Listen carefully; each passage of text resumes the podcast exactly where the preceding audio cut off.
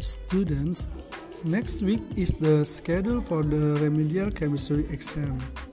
Pay attention to the mistake on the exam that you have done in the previous exam so that you can pass this remedial exam.